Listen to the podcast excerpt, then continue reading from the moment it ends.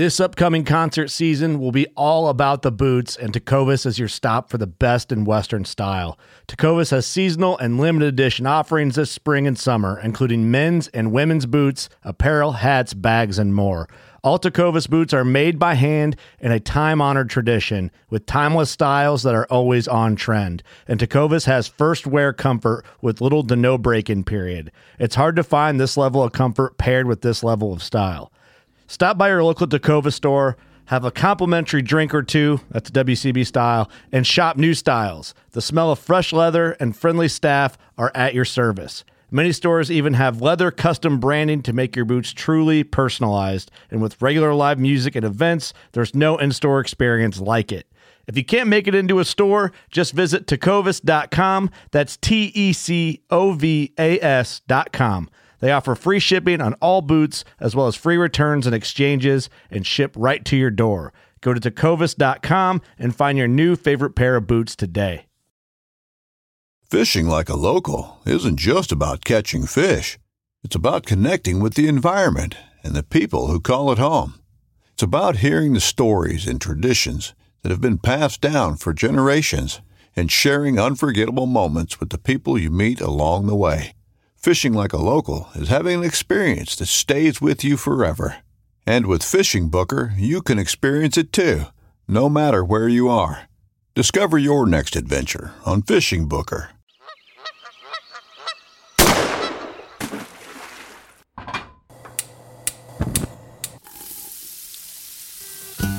Join Justin Townsend and the Harvesting Nature crew as they explore the world of cooking wild fish and game while sharing recipes, tips, tricks, and lessons learned from their pursuit of wild food. We sure hope you ate before the show, because you're going to leave hungry.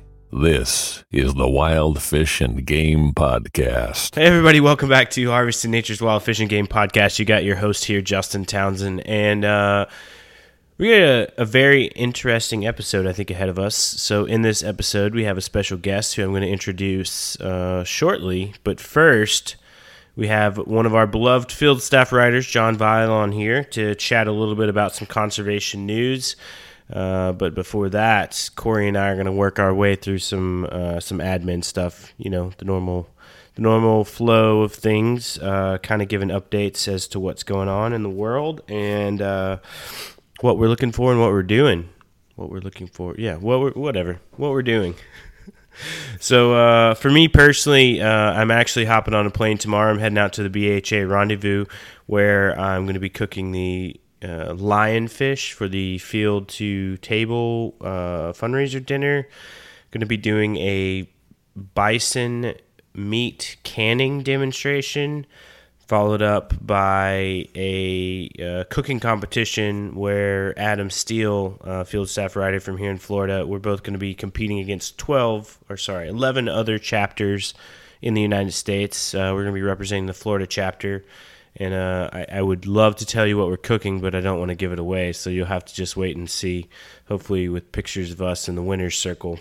But uh, who knows? We'll see. We're hoping for the best, uh, and and gonna go go show our Florida pride. Uh, actually, it's my last week in Florida, so it's the last week of being a Floridian before I'm a Coloradian. I don't know what you call people from Colorado, so that's just a guess, but. Let's see, Corey, what's going on in your neck of the woods? Well, have I have I been on since um, turkey season started? I don't think I have. I mean, you you've been on by your you've been on by yourself, but not with us. No, that was before turkey season. But I got a turkey, okay. So I guess that's where I'm nice. going with that. I got my, I got I got my uh, first long beard. I've gotten several Jakes, but this was the first long beard, so that was pretty pretty exciting. Got it the first couple hours on the first day. I listened to them gobble for a couple hours before it had a before it actually came within range. So it had that weird leg thing, didn't it, in the meat? Yes, yes. It must have gotten spurred, um, because the one whole leg was basically green, had gangrene, and it, I had to toss it, and then the bottom portion of the one breast was bad as well, so I had to cut that away. But we cooked the other breast actually last night, and, and made the Sean West's um, wild turkey po' boy, which is highly recommended. Kid approved as well. Yesterday was actually the last day of turkey season in Pennsylvania, so switching gears to smallmouth fishing, maybe getting some trout with the fly rod. That's awesome. All right, uh, John, how about you? What uh, what's what's going on in your neck of the woods? Uh, spent a few days up on Lake Ontario. Weather was gorgeous. I've never seen a lake so flat, but that made the fishing a little tough. But we caught some salmon. It was good. Um, getting our, our garden finally prepped, vegetable garden, and starting on some summer deer plots. Nice. Um, I don't know, Allie. How about you? Uh, what what, you, what have you been up to lately, and what plans you got going forward? Well, you know, same here with the garden, trying to get everything in the ground, not eaten. Um, we are doing some construction over here, so the garden location is kind of TBD. So I haven't really gone too far, but um, this weekend in our area, I'm also in Pennsylvania um, local CSA start and all that good stuff gets going. So I'm excited for all of that and you know the summer summer produce. Just exciting. I've been uh, closing my time out here. We got involved on a, a, little farm project down here in the Florida Keys, where it's a, a piece of land that we're helping set up a, a farm and a kids' summer farm camp and a bunch of other things. So I've been I too have been doing a lot of uh, garden planting and vegetable work here in the last three weeks. Uh, it's it's taken a toll, the hot sun, but uh, I'm ready for a little bit of a break when we get traveling next week. Yeah, that's awesome. That's really cool. Do that. You want to do a quick uh, a quick intro for the Adventures for Food podcast? Adventures for Food, um, storytelling series that we have on this podcast where we want you, the listeners, to uh, reach out to us, tell your story. We'll record it and we'll release it for the world to listen to. Um, we're always looking for some some great stories. So if if you out there in the in the listener verse out there want to uh, tell your story, please email us at what's cooking at harvestingnature.com. Sweet. And uh, as always, also too a great place to connect. I don't know if you noticed, Corey, but it's been growing very steadily. But uh, our Facebook community page, it's the uh, Wild Fish and Game Community. Uh, it's over on Facebook. If you just search for that, you can uh, you can get into there, and and we share a lot of recipes. Uh, we interact more closely than we do on kind of our standard Facebook page. Normally, it's like kind of one person, but everybody sort of shares photos, their adventures, asks questions. Um, we had a lot of a good question. We got somebody was asking about um, fiddleheads the other day. I think I've seen people uh, share different recipes and photos, yeah. so it, it's a pretty cool spot to uh, just chat and engage with the the greater wild fish and game community that we've sort of created, and, and of course it's the one of the prime spots to to chat with us too on a daily basis if you're into that. And then also, uh, if you're digging what content we're putting out, you can always buy us a coffee. So if you scroll down in the show notes, there's a link to buy us a coffee where you can uh, contribute one, two, three, seven cups of coffee. Uh, and, you know, it helps keep us fueled and, and pushing through the long nights of editing podcasts and writing articles and cooking uh, boudin recipes, right, Corey? Right. And then uh, we we did start it up. We took a bit of a break, uh, trying to figure out kind of some finality on it, on what we're going to do. But we have the Antler and Fin podcast, which is set up to be basically an audio cookbook, uh, kind of walking you through the ingredients. Uh, a little bit of the backstory and then step by step all through audio so you can play and pause as you move through and cook whatever meal you see. But more to follow on that as we get into the summer and the fall. We'll hopefully get our some of our top recipes on there, uh, ready for hunting and fishing season to both kick off here shortly. We'll turn it over to John then. So, John, you got a bit of conservation news for us today. Uh, looking forward to hearing that. So, you take it away. Yeah. So, I was recently reading an article by Andrew Lewis. He's a freelance reporter for um, New Jersey Spotlight. He does a lot of conservation articles. He's been doing some fisheries articles lately. And he pointed out an important piece of fish conservation legislation, which is aimed to protect and manage forage fish populations, which I wasn't even aware of. Um, it's called the Forage Fish Conservation Act. The bill was introduced by two U.S. Senators, Roy Blunt, a Republican from Missouri, and uh, Richard Blumenthal, a Democrat from Connecticut. So it has bipartisan support. It was just introduced in April. Um, this bill will provide much needed management conservation measures for forage fish species and it also provides some funding for states to be able to adequately monitor yearly runs. Uh, the bill is currently in the U.S. Senate Committee on Commerce, Science, and Transportation. Um, and the one you know, one thing I wanted to point out why this bill is so important was specifically as it pertains to American shad.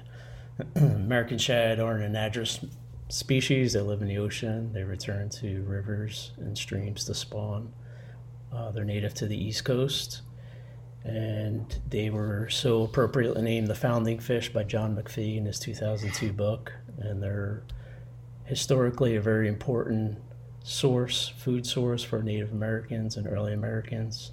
And they're reported to have sustained General Washington's army at Valley Forge. The shad run in many eastern rivers currently is just a fraction of what they once were because of declines in water quality, dams, and overfishing. In particular, the Delaware River here, which separates New Jersey, Pennsylvania, and then further to the north, it separates Pennsylvania and New York.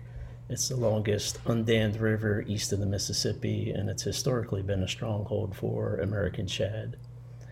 And through history, as the um, water quality of the, of the river, especially the lower river, has improved through work by the Delaware River Basin Commission and others.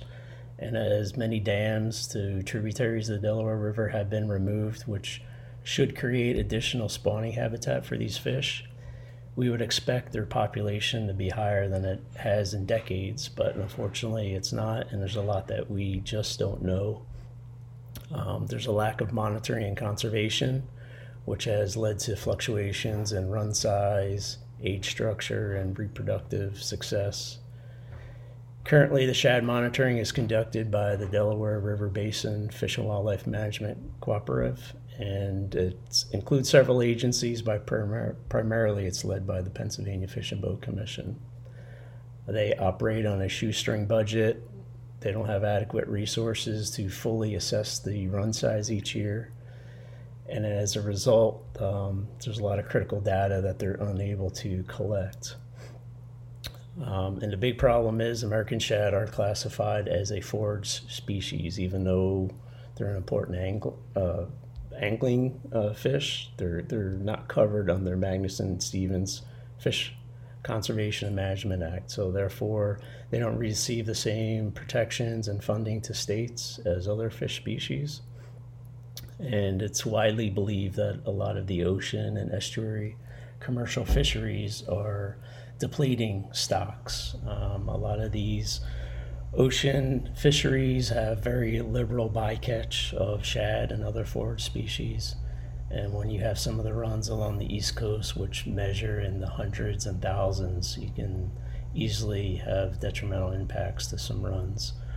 Um, so I'll just kind of end by saying that uh, you know these all these forage fish are important food for other predatory fish that we like to go out and, and catch as anglers, and they're important for marine birds, mammals, and some like American shad are important recreational resource.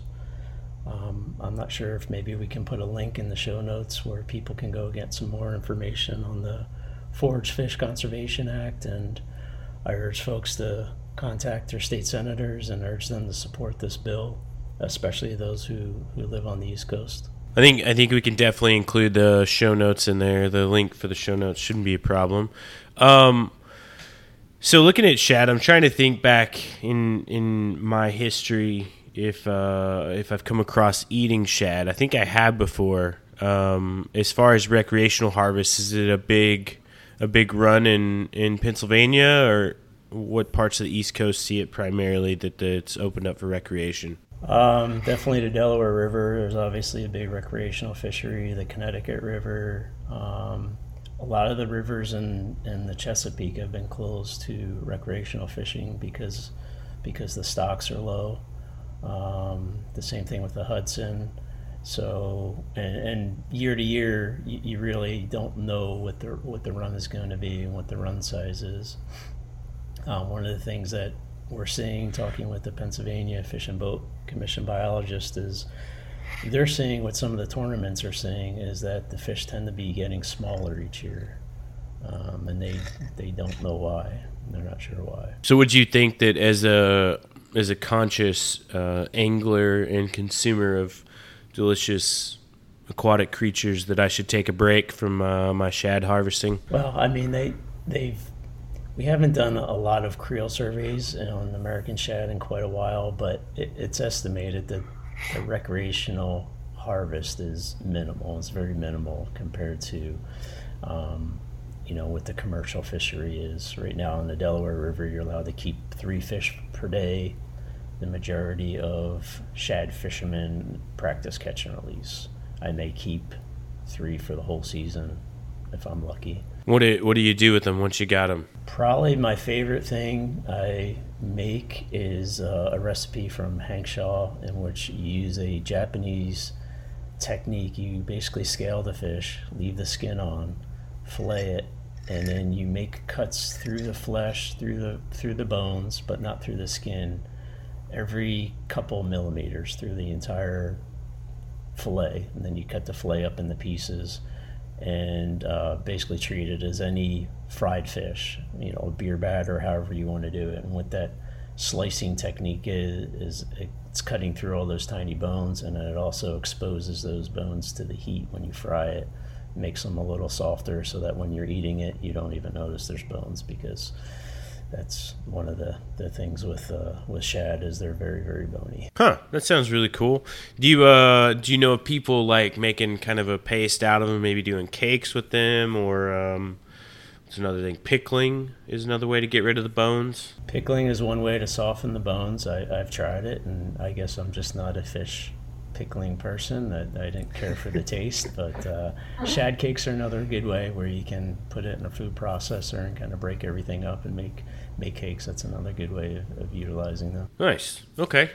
Cool. Well, um, it's good to know. Thanks for coming on and sharing about it. It's pretty cool. I think about um, you know a lot of the conservation acts that are coming through these days and and and you hear about it. This is actually the first time I've heard about the Forage Fish Conservation Act. So definitely interesting to me. I encourage everybody listening uh, do a little bit of research, click through the show notes that we have here using those links, learn some more, educate yourself, and then uh, reach out to your senators and your congressmen and women and say, hey, like let's let's get some support for this uh, this act through so we can get some better monitoring and, and accountability and up those shad percentages so that we can uh, make more fish cakes. So, all right, well, I'm going to go ahead and introduce our guest uh, today. I'm really excited that she's joined us. So, she's an author, recipe developer, and food photographer. She's been featured on The Sporting Chef on the Sportsman's Channel and has recently released her first wild game cookbook, which you can find on Amazon. It's titled Everyday Venison and uh, Allie D'Andrea.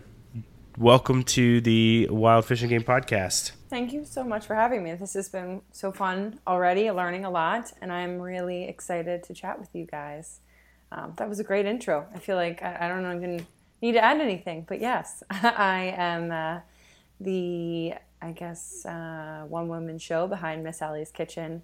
Like you said, my first book is out in the world, Amazon. Uh, now we're in Cabela's Bass Pro all that good stuff. I've recently heard Joann Fabrics. If anybody's at the fabric store and wants to pick up a venison cookbook, um, but yeah, that's that's that's what it is. And um, but I'm really happy to be here. Awesome. Well, thanks for coming on. Uh, can you tell us a little bit about yourself, sort of where you grew up, uh, how you were introduced to the outdoors, and then we'll get into the the culinary and, and hunting side of things as we go.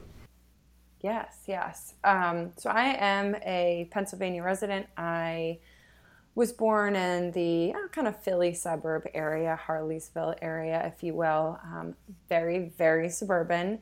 So um, I was lucky enough to grow up in a neighborhood where we had a big access to, you know, woods, creeks, et cetera, et cetera. And uh, my, I actually, I'll get into this a little bit later, but my introduction to the great outdoor world of hunting and fishing did not come along until I met my uh, then boyfriend, now husband, uh, Jared.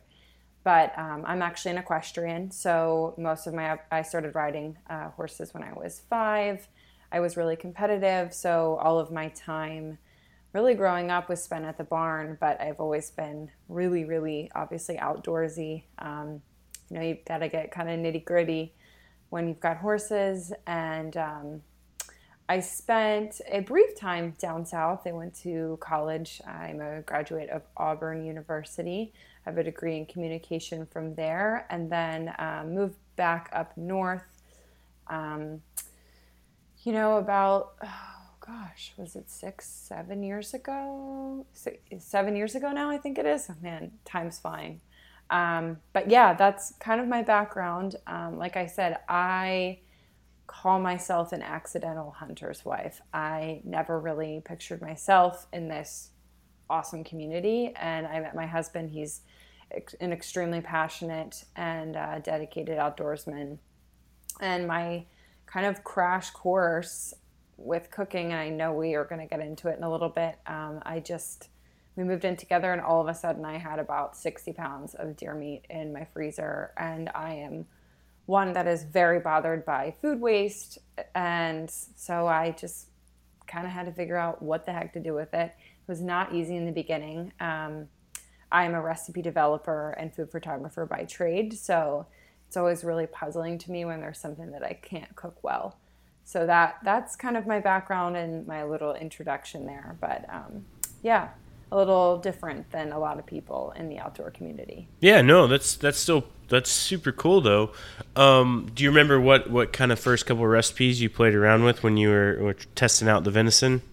I think so. It was really interesting when I first met my husband. He brought, so this was in like 2015. He brought a probably a six month old I want to say it was, I don't remember super clearly, but we went on a camping trip and I think, I want to say it was a backstrap.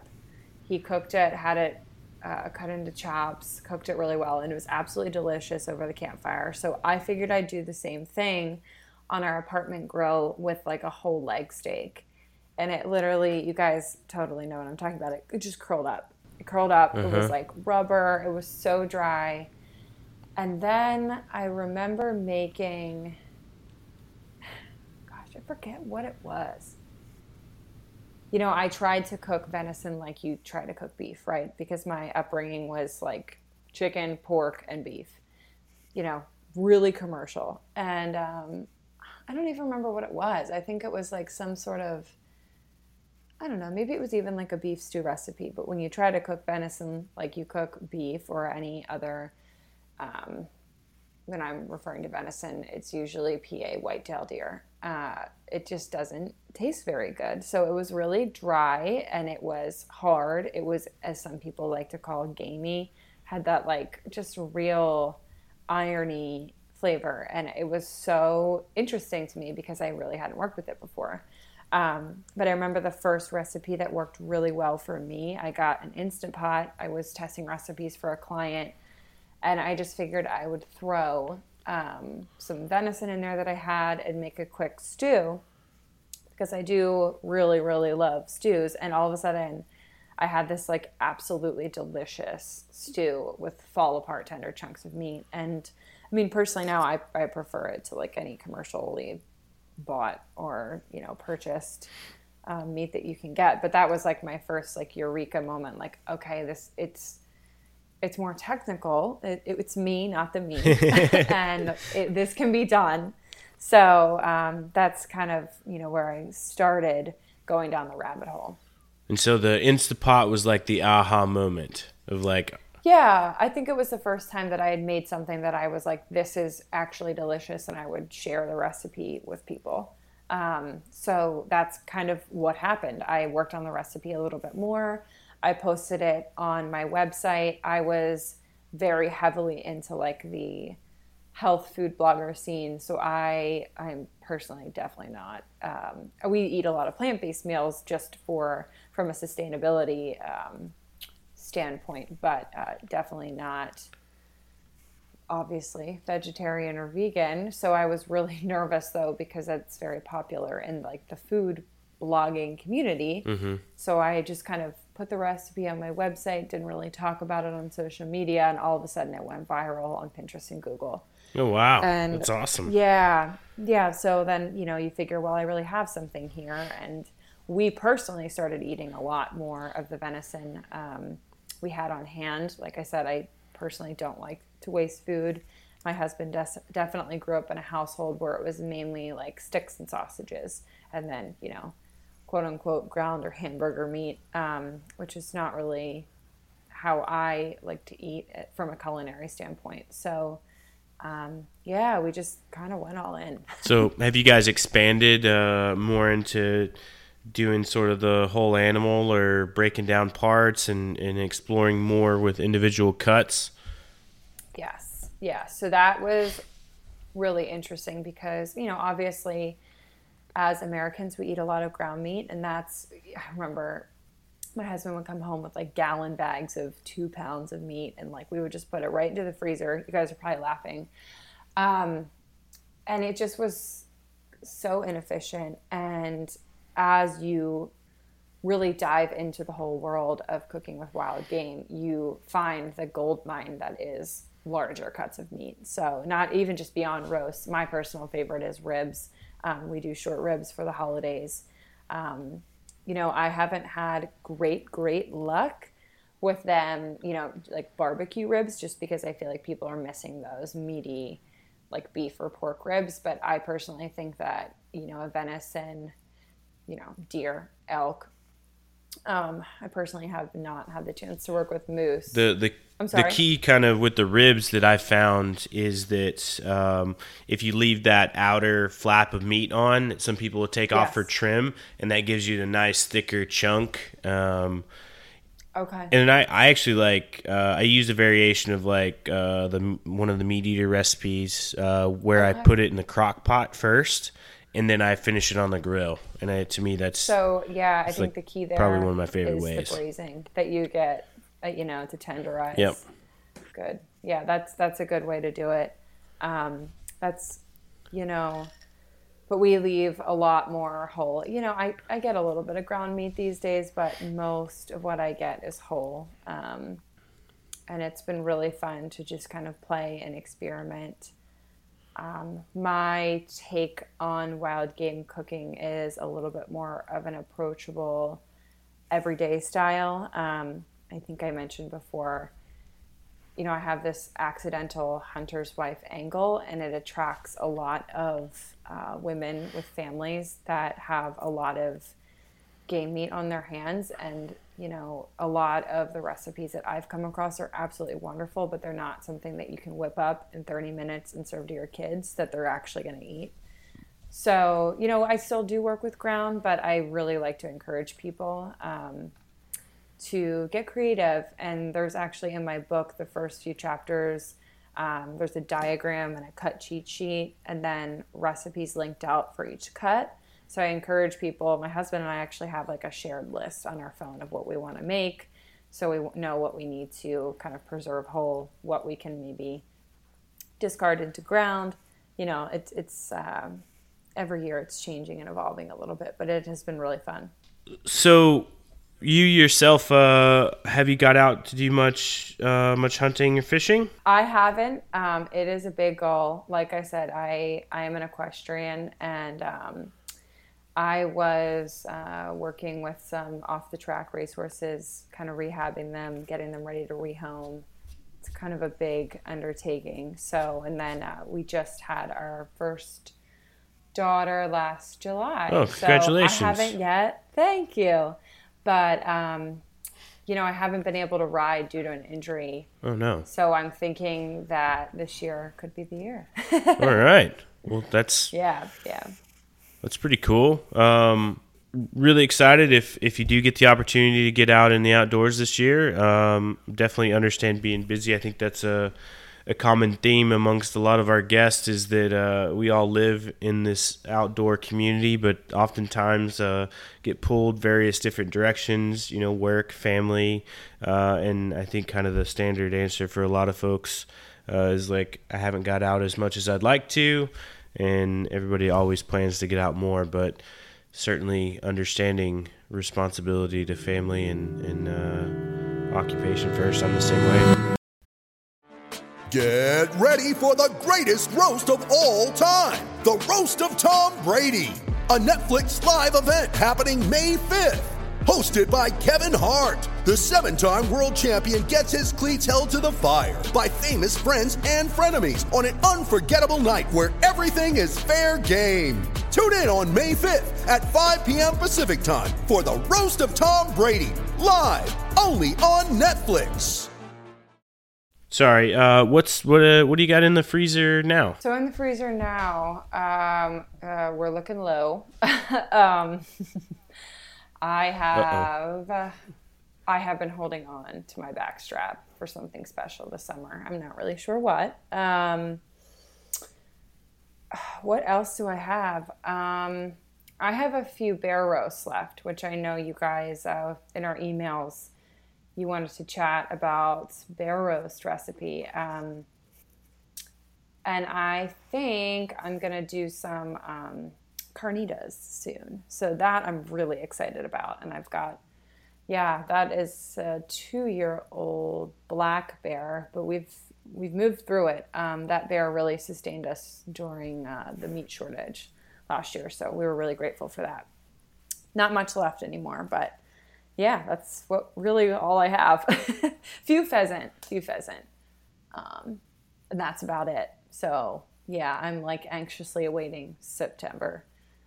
no, I'm sorry, October. We're October this year. We were up in uh, Oregon just a couple weeks ago. Actually, I guess at the beginning of the month now, and uh, there was a group of five of us, and one of us uh, shot a bear. Ryan shot a bear. If you go back, we we have that episode where we kind of recap the trip. Awesome trip. Uh, I had an absolute blast, but uh, Ryan ended up harvesting a bear, and we divvied up the bear meat. So that is one of the prime reasons we wanted to talk about your uh, your best ever bear roast. So if you wanted to, uh, we'd love it if you'd share some details about that and kind of walk us through the recipe. Yeah, yeah, it's it's one of my favorites. Um, you know, I, personally, I love bear, and I people kind of raise their eyebrows at it, especially if uh, it's a new concept to them. But I personally think that for those that might be nervous to try different types of meat, different types of wild game, bear is a really good starting point. Um, it obviously has a higher fat content, and um, so it results very easily in tender meat. What I found is best for bear um, is the slow cooker or your crock pot. You want to get a really, really good hard sear on the outside, all sides of the meat. That's really important. Like it, for just any sort of um, low and slow cooking, you're going to get more flavor out of anything you're making if you give it a good hard sear. Um, if I get a nice sear, um, I like to kind of deglaze the pan and then I put all of the juices and all of the cooking liquids into the crock pot and you could just let it go. I mean, it's it's a beautiful roast. Um, you can alternatively, if you grab my cookbook, I have um, a carnitas recipe in there. It is developed for uh, deer, elk, um, venison. Um, however, I have made it with bear, and it's a very similar concept. That is braised in the oven. So, um, if we have any listeners that aren't familiar with braising, it's really just cooking low and slow uh, with a certain amount of liquid, not too much, not too little. Um, and it is always covered, so it creates this kind of like steam room effect. And what that does is it breaks down any tissue and uh, tenderizes the meat. It helps to let the fat kind of melt, and that's where you get that like fall apart um, consistency. Um, the carnitas has a little bit more flavor, and it's got some like tomato and some citrus in there. Um, but the best ever bear roast, I believe it is balsamic vinegar. You can use any type of vinegar, but I always encourage people, um, even if you want to tweak some of my recipes or a recipe you come across, uh, make sure you have some sort of um, acid, so vinegar, citrus. Um, but th- those really vinegar and citrus are what I generally recommend. It's the most uh, tasty, pleasing. So, but it's just one of those meals that you can set in the crock pot, um, serve it with whatever you like, maybe a side of like mashed or smashed potatoes, sweet potatoes. Um, I don't know, risotto would maybe even be nice, pasta, and then any kind of vegetable. You know, roasts I really feel are a little more wintry, so like a root veggie blend roasted are always nice. That's why I was kind of talking about the carnitas because moving into the warm weather, like tacos, taco salads, it's always. Oh man. I so, love tacos. I'll just point that out. I know. Me too. Me too. They're so good. Yeah, so that's a good recipe. That one is in my book, um, but maybe I should do some pulled bear tacos on the blog um, with what I have left. You're kind of inspiring my uh, editorial here. nice. um, well, yeah, I think carnitas sounds great. the The roast sounds phenomenal. I, I like the idea. I'm a huge root vegetable uh, person, so like the I'm thinking like parsnips yeah. and turnips and, and all the mm-hmm. all the root vegetables because I think the more the merrier when yes. it comes to that. But yeah, may, uh, maybe like fall bear. Uh, maybe that'll be the result of yes. hopefully yeah. some fall bears. But um, you ever play around much uh, doing uh, burgers with the the black bear? I have. I have a recipe on my site, and I know there's definitely contradiction contradicting information out there. I'd love to hear your opinions on um, temperature for um, bear meat, internal temp. Um, I usually especially because my daughter's usually eating. I usually go to like 160, which obviously when I'm making uh, mm-hmm. venison or elk, uh, elk burgers, whatever, um, even beef, if I'm using it, I generally go for like a medium burger. Um, but I do have a really good bear burger recipe on my website um, to kind of combat that. Technique that I use where I do cook the meat to a little bit more well done. Just that's just to reduce um, chance of foodborne illness um, because of uh, diet that bears have. Um, I add extra flavors, a little bit extra fat there, and it makes them super super juicy. I love with like pepper jack cheese, even though I sometimes can be just like a burger purist and I don't even always use cheese, which I know is kind of crazy. Um, but I definitely recommend that. And I think they're really good, personally. I, I think they're awesome. They're some of my husband's favorites. I like uh I definitely like a good black bear burger. Uh we have we also have one on our website too. And uh I have I foresee the future of black bear recipes on the Harvesting Nature website increasing, but um for various told reasons. But uh yeah, thinking about the burger and internal temps. So we had a, a good conversation back uh, in like our very very first season of our podcast where we had one of our field staff writers, Sean West, on, and one of our buddies, Randy King, and we had a whole conversation sort of about eating bear. And uh, uh it actually, I put it in our top ten top 10 favorite clips of 2020 because I just thought it was really, really relevant. And I think you get into a lot of conversations around the temperature, uh, temp, and time. Uh, so if you're exposing mm-hmm. it to that bare minimum temperature for a duration of time, and then you have both, um, what is it? It's like a, a wet heat and a dry heat. So is it being stewed and sautéed, or is it being like grilled or baked or roasted? And I think all those kind of play in. But uh, I, I'm almost 100% like you, yeah, where I'm like, yeah. it depends on the audience. Okay. Like if I'm cooking for my kids, I'm I'm not gonna I'm gonna go the extra step. Yeah, I know. I agree. When it's for kids or you know company guests my gosh you'd never want to like run the risk but i agree you know if it's a roast or something like that and it's falling apart um, you know i'm generally like not too picky about temp i don't know if it's it's falling apart i don't really care what the temperature is and yep. you can probably assume it's food safe but you know burger ground meat not really too sure so i would agree that's kind of how we run it here yeah. Yeah, I, I, think you get into those where it's like you get the tougher cuts of meat, and maybe it doesn't, or the uh, I should say the the more tender cuts of meat, but you're having to cook them longer, so you're running them into that aspect where you're like, I'm definitely overcooking this on the side of food safety, and it makes you wonder, yeah. Sort of. But you know, a big thing I was actually talking with somebody the other day is uh, they were asking like, "Hey, what were your tips on cooking bear?" And I was like, "The sous vide." uh, because oh. you can maintain that, that 160 temperature without overcooking, and because you have that prolonged time of exposure, you're you're actually you can meet the minimum threshold. Um, because the theory being like, uh, I think it's it's even less that the trichinosis dies. I think it's like 145. Don't quote me on that, but okay. Um, but a lot of that means that every little like microscopic ounce of that meat has to be at that temperature. So by putting it sous vide and running it for an hour, you know, the meat's going to hit, you know, 145, 150, 160 and it's going to mm-hmm. stay at that temperature so you're mm-hmm. not going to overcook it so you can drop your your uh, your temp a little bit so you're not mm-hmm. not making it shoe leather. Wow, now you're convincing me. I've had quite a few people tell me I need to get a sous vide, and I don't.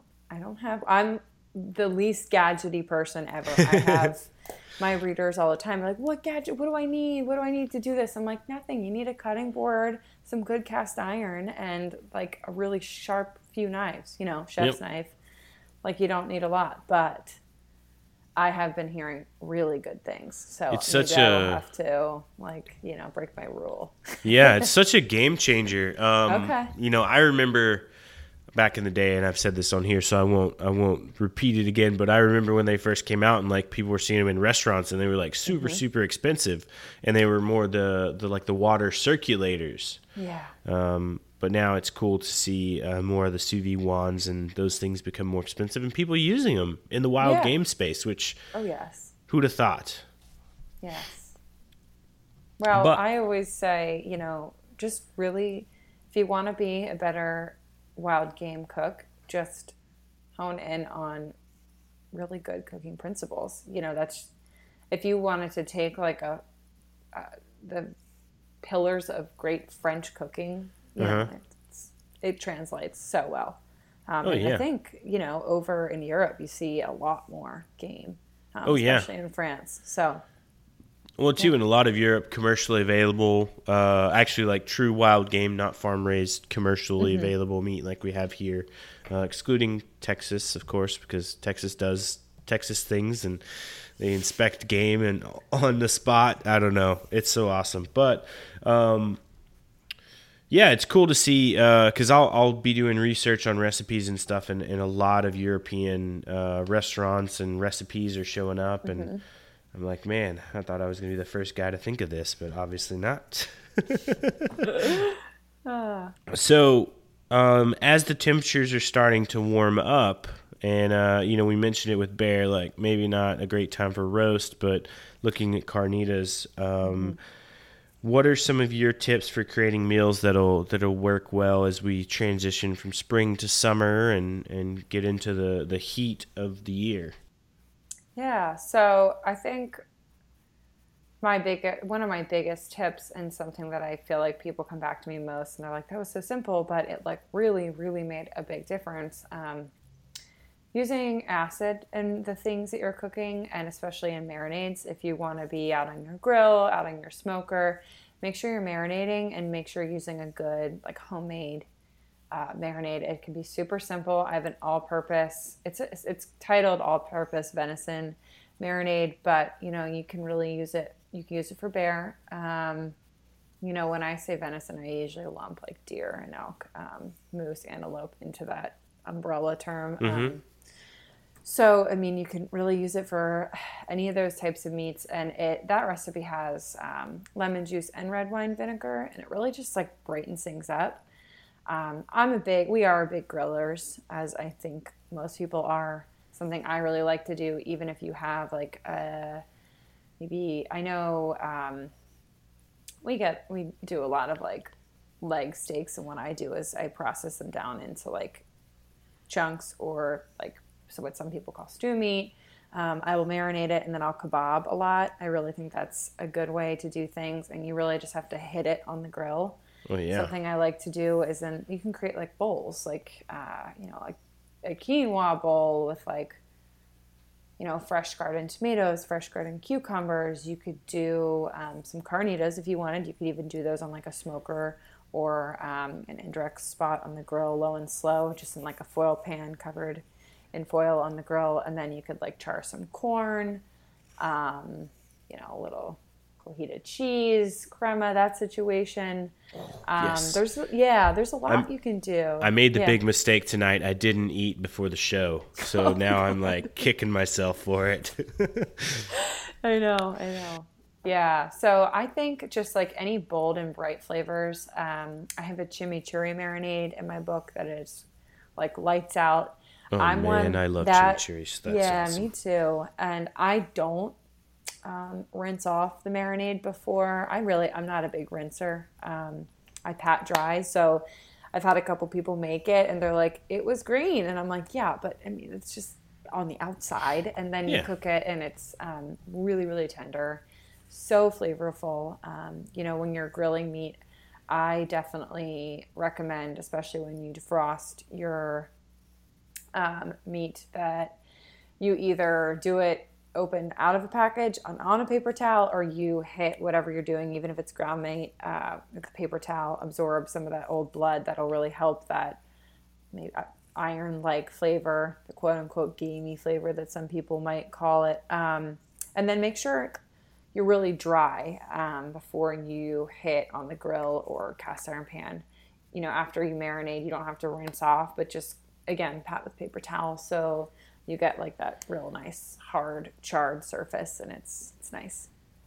Yeah i uh yeah i'm a big fan of that. Uh, i was even the, some of the ways that i've thawed like i'll pull meat and thaw and i'll make sure that there's a, a separator between the bottom of whatever yeah, bowl i have it in. that works too.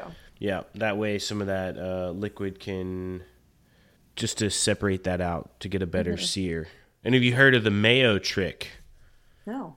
Oh man uh, what's his name over at the Huntivore? Nick. Corey. Nick Otto. Nick. Nick Otto. He's a huge fan. I turned him on to it. Uh, he he read surprisingly. I wrote an article about just searing venison steaks, and you take uh, just a little bit of mayonnaise, very thin layer, uh-huh. and coat on there, and that emulsion because it's that's what it is. It's just it's yeah. essentially egg and oil, right? Right. And that allows uh, a plus up of the Maillard reaction, which gets you a nice brown, crispy outer layer. Oh, maybe that's what I saved that backstrap for. Yep. To do that. Okay. Try it out because you hmm, can you can definitely get a quick sear on it and not okay. drop the internal temp too much uh, that okay. way too.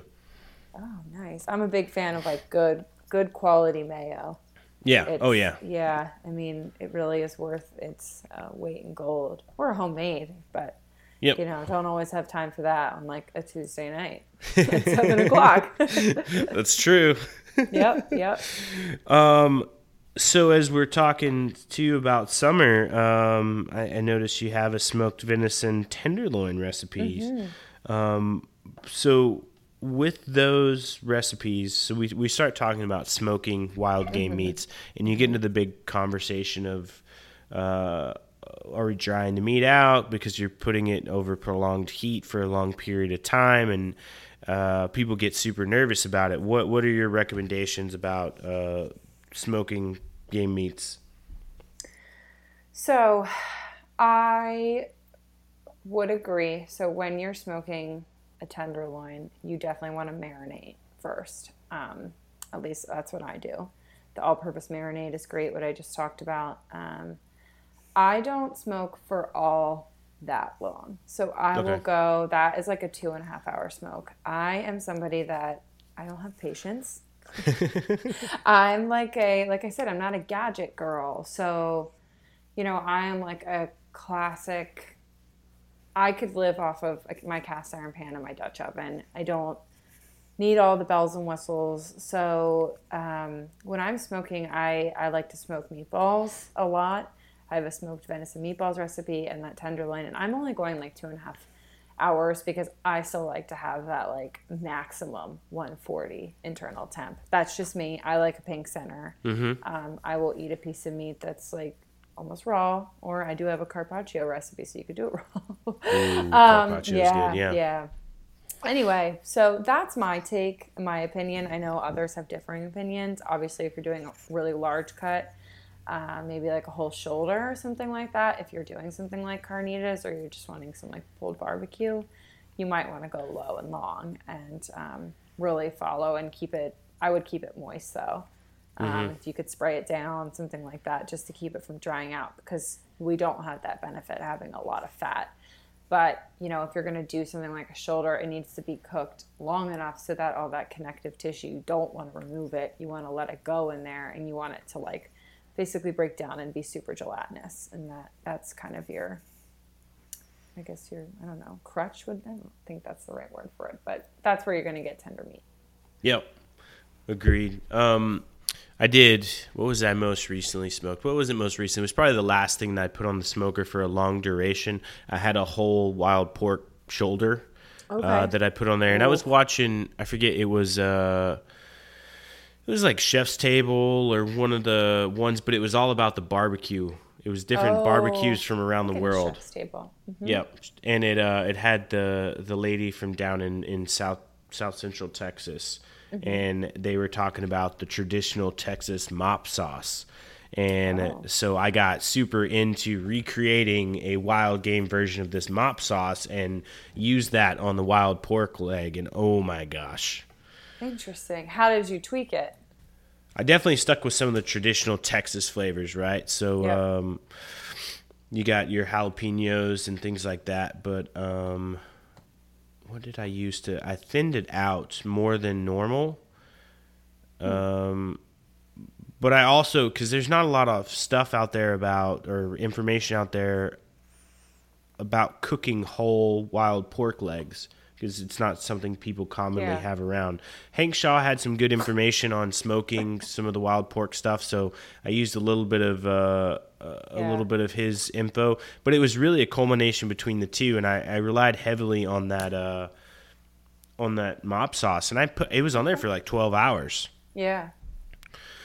Um, so apple cider vinegar. So there's your acid and uh, game stock, beer, jalapeno, Worcestershire garlic powder, uh, just some other seasonings too. So like you know, a very sort of standard thing. But I think the thing that added in some extra flavor was I put it in my Dutch oven. The whole sauce, and I left it in the smoker next to the pork leg the entire time. So it was always at the same temp as the pork leg. Super smart and it just absorbed the smoke flavor because there was okay. oh you know what it was? I put lard in there as well.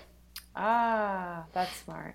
Yep so it had uh, you know and you could use lard or or any rendered fat like if you had bear fat uh, yeah.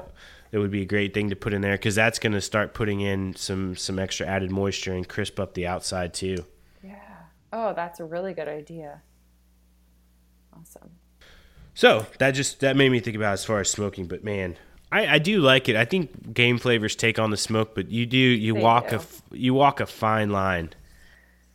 Yeah, you know you don't have the benefit of all the fat, so yep. Yeah and it's it's not forgiving and and you know i get nervous. I know other people get nervous because it's a prize cut of meat you know? It's like exactly. You don't want to like waste it. That's why i don't get into it too much either. Like i hoard my shoulders and my necks. I'm like no i only get like one or two. Exactly. So. um so let's talk a little bit about your cookbook. I know we've talked a lot about the some of the recipes in and out, some on your website, mm-hmm. uh, but as far as the meat of the cookbook. Um, what kind of ex- inspired you to to create this cookbook? So this cookbook, I really wrote it for me like seven years ago.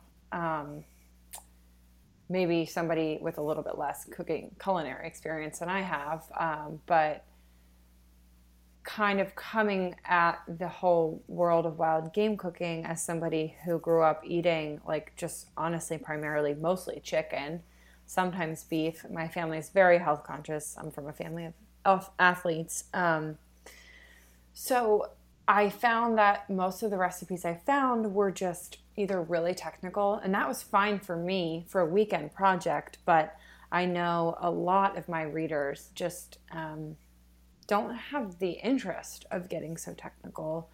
And a lot of the recipes that I found on like Pinterest were like fried and kind of off the wall, like, you know, two, three generations ago. Mm-hmm. Very fried. Everything was breaded. And when I started like really actually liking the flavor, I'm like, well, why would why would you want to mass this? I mean, you know, fried food every once in a while, absolutely, but all the time, um, and as I said, I kind of come from a more health conscious perspective.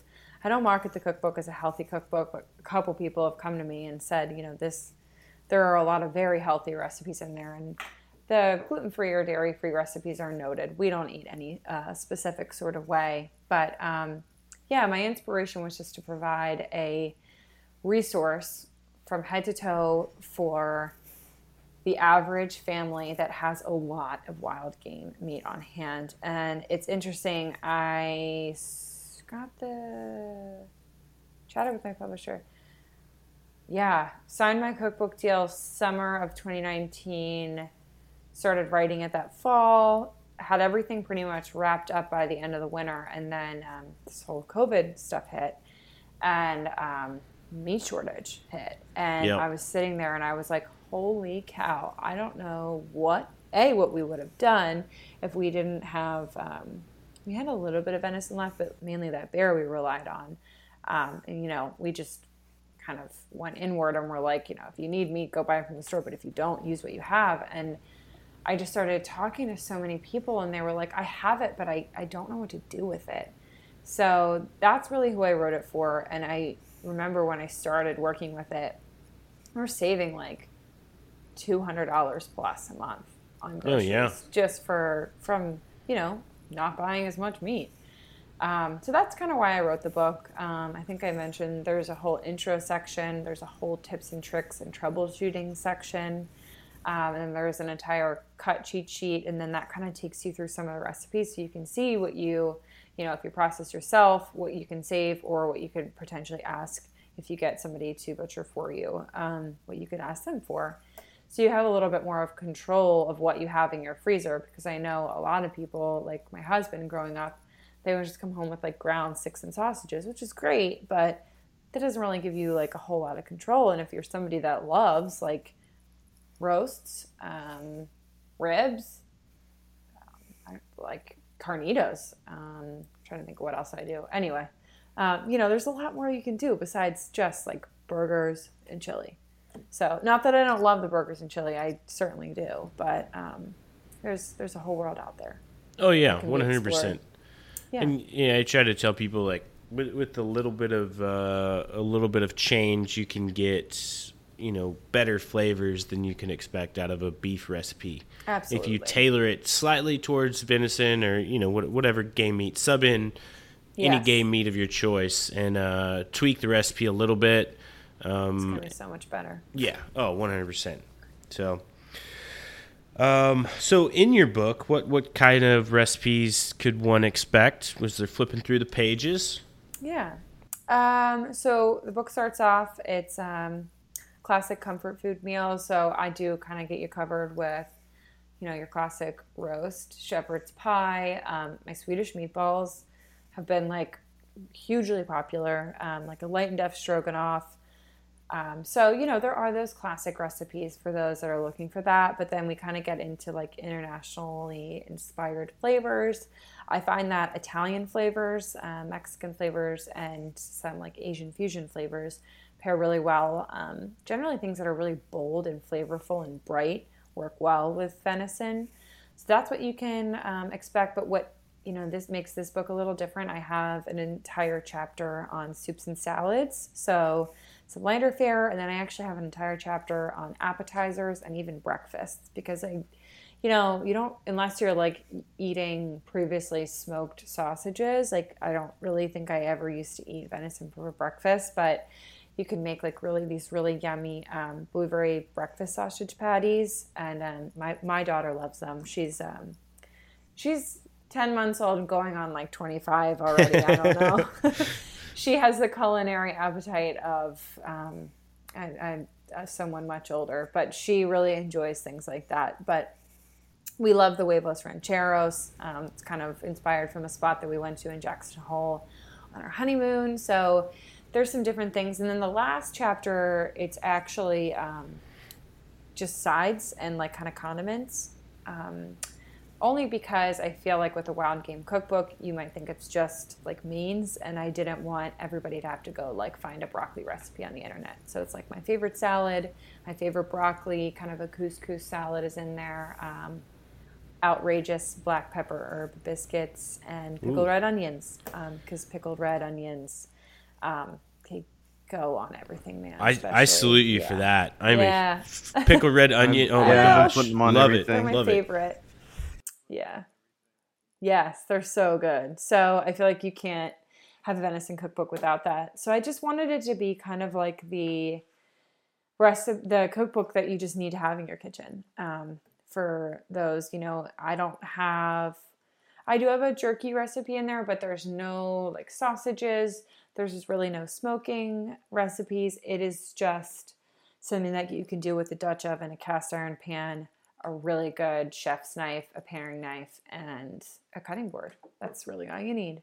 And some basic pantry staples like olive oil, Italian seasoning, red wine vinegar, lemon, garlic, all that jazz. So keeping it super super straightforward, which is good. Super straightforward. Um, I kind of saw a little hole in the market there, um, so I wanted to fill it. Nice. Well, we thank you. We thank you for that because it helps uh, the continuity of the consumption of wild game, yeah. which is awesome. So um, you mentioned earlier where we can get your book, and I mentioned as well. But uh, can you remind us where we can pick up a copy of your book at? Sure, wherever books are sold, Amazon, obviously, Barnes and Noble, Books a Million, IndieBound. Uh, I think Target Online Cabela's Bass Pro, and you know Joann Fabrics, everybody's favorite retailer. yeah. I can't think of the last time I was in a Joann's Fabrics. Me either. I had a reader send me a picture. I didn't even know. She was like, "I found your book in Joann. I was getting a costume for my kid." Like, oh. nice. Um, so, do you also do online cooking classes as well? Sure do. I do. Um, so, actually, as an incentive to pre order my cookbook, I um, just thought it would be fun to offer a free cooking class for anybody who pre ordered. And this was like last March, so everybody was at home, everybody was on Zoom. And it was so much fun. I mean, I had like 50 or 60 people on this cooking class, and we had a blast. So I did them uh, kind of sporadically through last spring and summer, and then um, took a little break around the holidays. And then um, I think it was March, I just rolled out again and I offer cooking classes. Um, I kind of do a theme night. So recently it's been really fun. We did. Uh, spicy margaritas and venison tacos for Cinco de Mayo. So I've been doing like a cocktail and a main situation. If it's like a more um, dish focused or like technically focused class, I'll provide like wine or beer pairings if you're into that sort of thing. If you're not, totally cool. Come with water, tea, iced tea, whatever you'd like. Um, but I invite people to cook along. A lot of people do. Um, but some people just come and they hang out and i also do them corporately too. So that's been really fun. It's kind of like a team building or client um, relation uh, something like that's out of the box. So um, yeah we do i have like a meatballs class meatballs and marinara. I've got um, this is not wild game related but it's a night on rose coming up. It's uh, like a rose cocktail and some pasta but then um, right after Father's Day, I'm doing a bourbon and burgers night. So um, my husband is a big bourbon guy. so he is actually all the bourbon recipes. Um, my old fashioned smoked Manhattan and Manhattan are actually all his recipes. Can't take credit, but um, we're gonna do bourbon and we're gonna. I think we're gonna do venison burgers. Yeah, we're gonna do venison burgers. So that'll be really fun. That's awesome. Yeah. That sounds really fun. I wish I, am going to be on the road. I'm, I'm, I'm, I'll look forward to. Uh, are the class virtual? Yes. The oh yes, okay. all virtual. So they're all hosted via Zoom. You know, recordings sent out, all that jazz, um, which I actually think is a lot more accessible because, you know, I've done some in-person stuff and it's so hard because you know you have to get all your stuff and then I don't have a commercial kitchen so people are having to like come watch me demo but then like doing and learning and then everybody's cameras on so if they have mm-hmm. trouble they're like oh is my meatball the right size? I don't know. Um, you know is this burger cooked well enough? They can throw on their video we can troubleshoot it out. It's, it's really nice actually. I really like the virtual aspect of it and i'm somebody who uh, thrives in person so i was pleasantly surprised.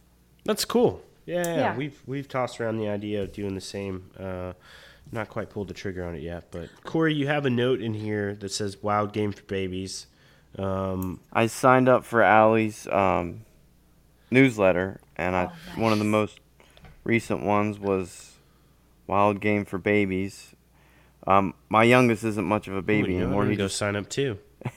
he just turned four, so Justin, this might be more relevant. Oh man relevant to you with a one year old, but what what yeah. are uh, what is an example of wild game for babies? Sure. So I I'm definitely going to go down this rabbit hole more this year. I kind of wanted to get into the first year so I could be a little bit more of a resource, but um, there's a lot you can do for kids. Um, I followed, I don't know if you guys are familiar, more of like the baby led feeding, baby led weaning um, model of feeding our daughter Madison. So she got, she definitely got like purees in the beginning, like pureed foods, um, a little bit of cereals, pretty standard. But then as soon as she was like really sitting up, she, you know, you have to be pretty particular with the way that you cut foods. Um, I don't know if you guys are familiar. I apologize if this is redundant, but um,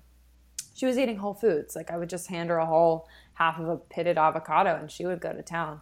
No teeth. She just was, she would have at it. Um, so she turned six months in January, and that was like height of soup and stew season. So what I would do back then, before she had so many teeth and was so good at chewing, I would take my venison stew, my venison vegetable soup, and I would just make it and puree it and oh, she, that's such a good idea. Yeah, she went nuts for it. It's her favorite. Um, and it's great too because you could freeze them, and so you're not like always having to make it.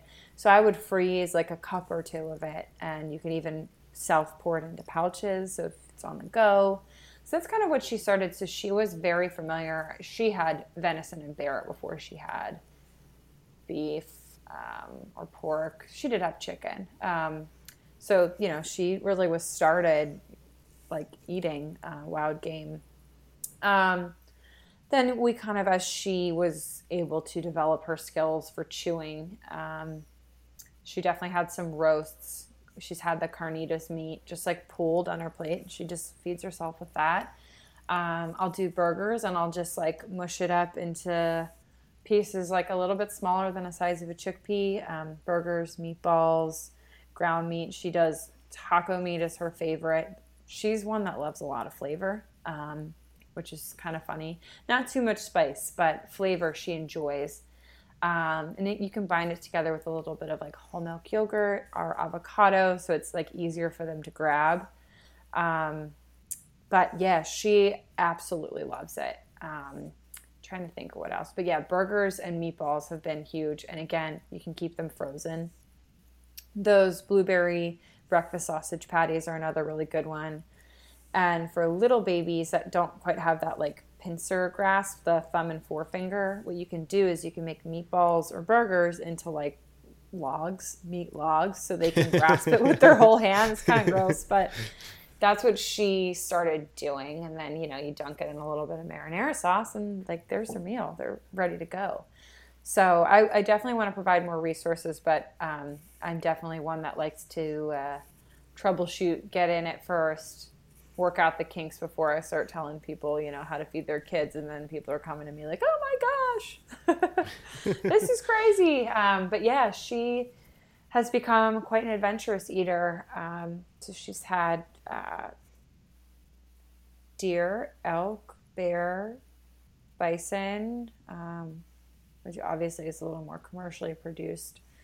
Um, that she's had it, uh, but you know, in restaurants, lobster, shrimp, whatever. I mean, she's pretty much whatever at this point, and it's been really, really cool to be able to. Oh, she's had pheasant as well. Um, to be able to like show her that this is where food can come from and um, you know there's a really interesting way that you can feed yourself and um, yeah so i'm interested to see as she starts to have more opinions about food what she thinks of store store bought meat versus meat that we personally um, you know kill or harvest ourselves so yeah sweet no, yeah. it's uh, it's that's really cool. I it's such a neat perspective. I hadn't even thought about it. And like, my son is uh, fifteen months old next week, I think. Yeah. Oh, yeah. Congratulations. So, thanks. It's fun. yeah, he he was COVID a COVID child. He was born two weeks before the shutdown, uh, oh, March gosh. March fifth, twenty twenty. So oh, he's uh he's just now starting to socialize a lot more now yeah. that uh, you know, yeah. vaccines and all that jazz. But um, mm-hmm. it's cool. I haven't. So we we we will do the same with him as we did with my older daughter, who's eight. Is she only gets to eat wild game meat? Um, yeah. So that it's good. But I hadn't thought about starting him off sort of younger, and that's that's some good thoughts. I'm gonna have to have a conversation with my wife.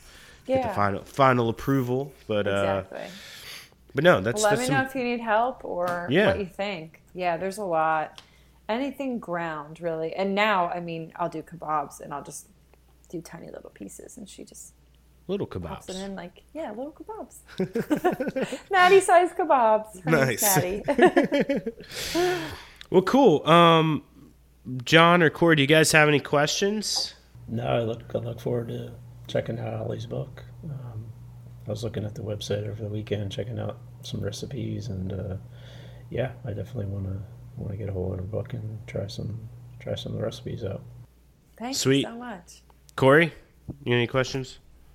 No, just that I think she's right in, in finding that hole in the market where there is not many cookbooks that are just like the because the problem we have is you know you got soccer and swim classes and and you know doctor's appointments and everything. You got 45 minutes an hour to cook and eat you know in the evening. And you don't have you don't have a lot of time to be creative. And so it's nice to be able to have a resource where you can be a little more creative and and use your wild game um, for you know every day. Yeah, awesome. Well, thank you. I hope it's helpful. Yeah, absolutely. Um, Allie, what's the best way people can connect with you? I know we've mentioned the website. Uh, are you on social media? I sure am. Um, the easiest way to, and quickest way, if you have a recipe question, um, Instagram. I'm at miss.allie's kitchen. Um, dots in there unfortunately. Um, so I'm on there um, through the contact form on my website, missallie'skitchen.com. You can shoot me an email. Um, we will respond quickly there. You can always comment too. I get to those, but fastest way to get to me is on Instagram. Sweet. Just, yeah, DMs are always fun. Well, as we wrap up the show here, this is the the, the point in which we all sort of do a uh, misfire alibi last notes. Uh, any last thought you want to leave us with uh, us and the listeners with uh, before we close out? Oh gosh. Um, well, I really appreciate you guys having me on. This has been a really great conversation. Um, hoping everybody gets out there, gets cooking some wild game this summer. Get your freezers cleared out before the fall, and um, yeah, looking forward to connecting with some listeners. Sweet. John, last thought?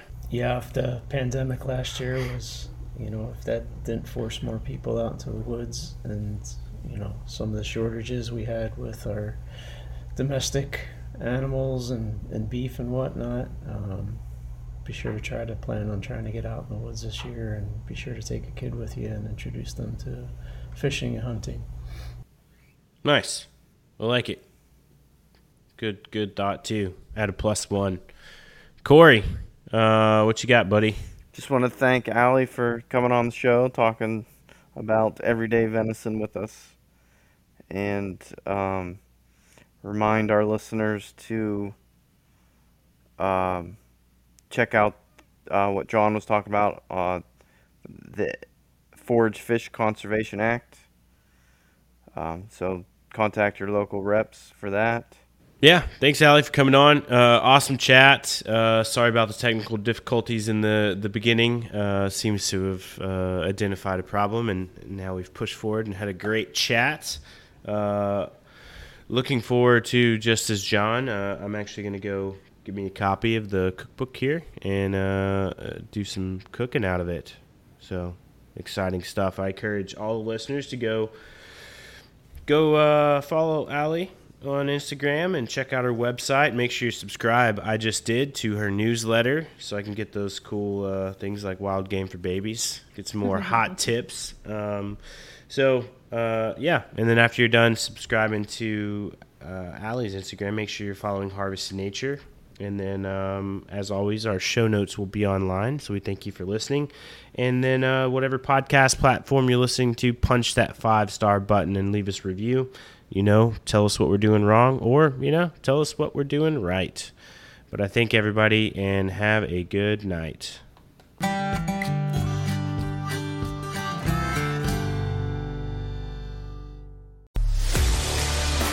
Life that has the stories to back it.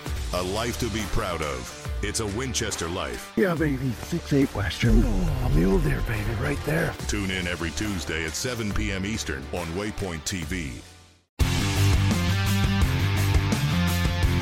On Mondays, head offshore with Captain Scott Walker and Steve Roger for breathtaking deep sea adventures. Coming to me, coming to me, coming to me. Double. He's jumping, he's jumping, he's jumping. Oh! Oh! Look at that belly. Don't miss Mondays with Into the Blue. Brought to you by Academy Sports and Outdoors from 7 to 10 p.m. Eastern. Tell a few fish stories along the way. On Waypoint TV, the destination for outdoor entertainment.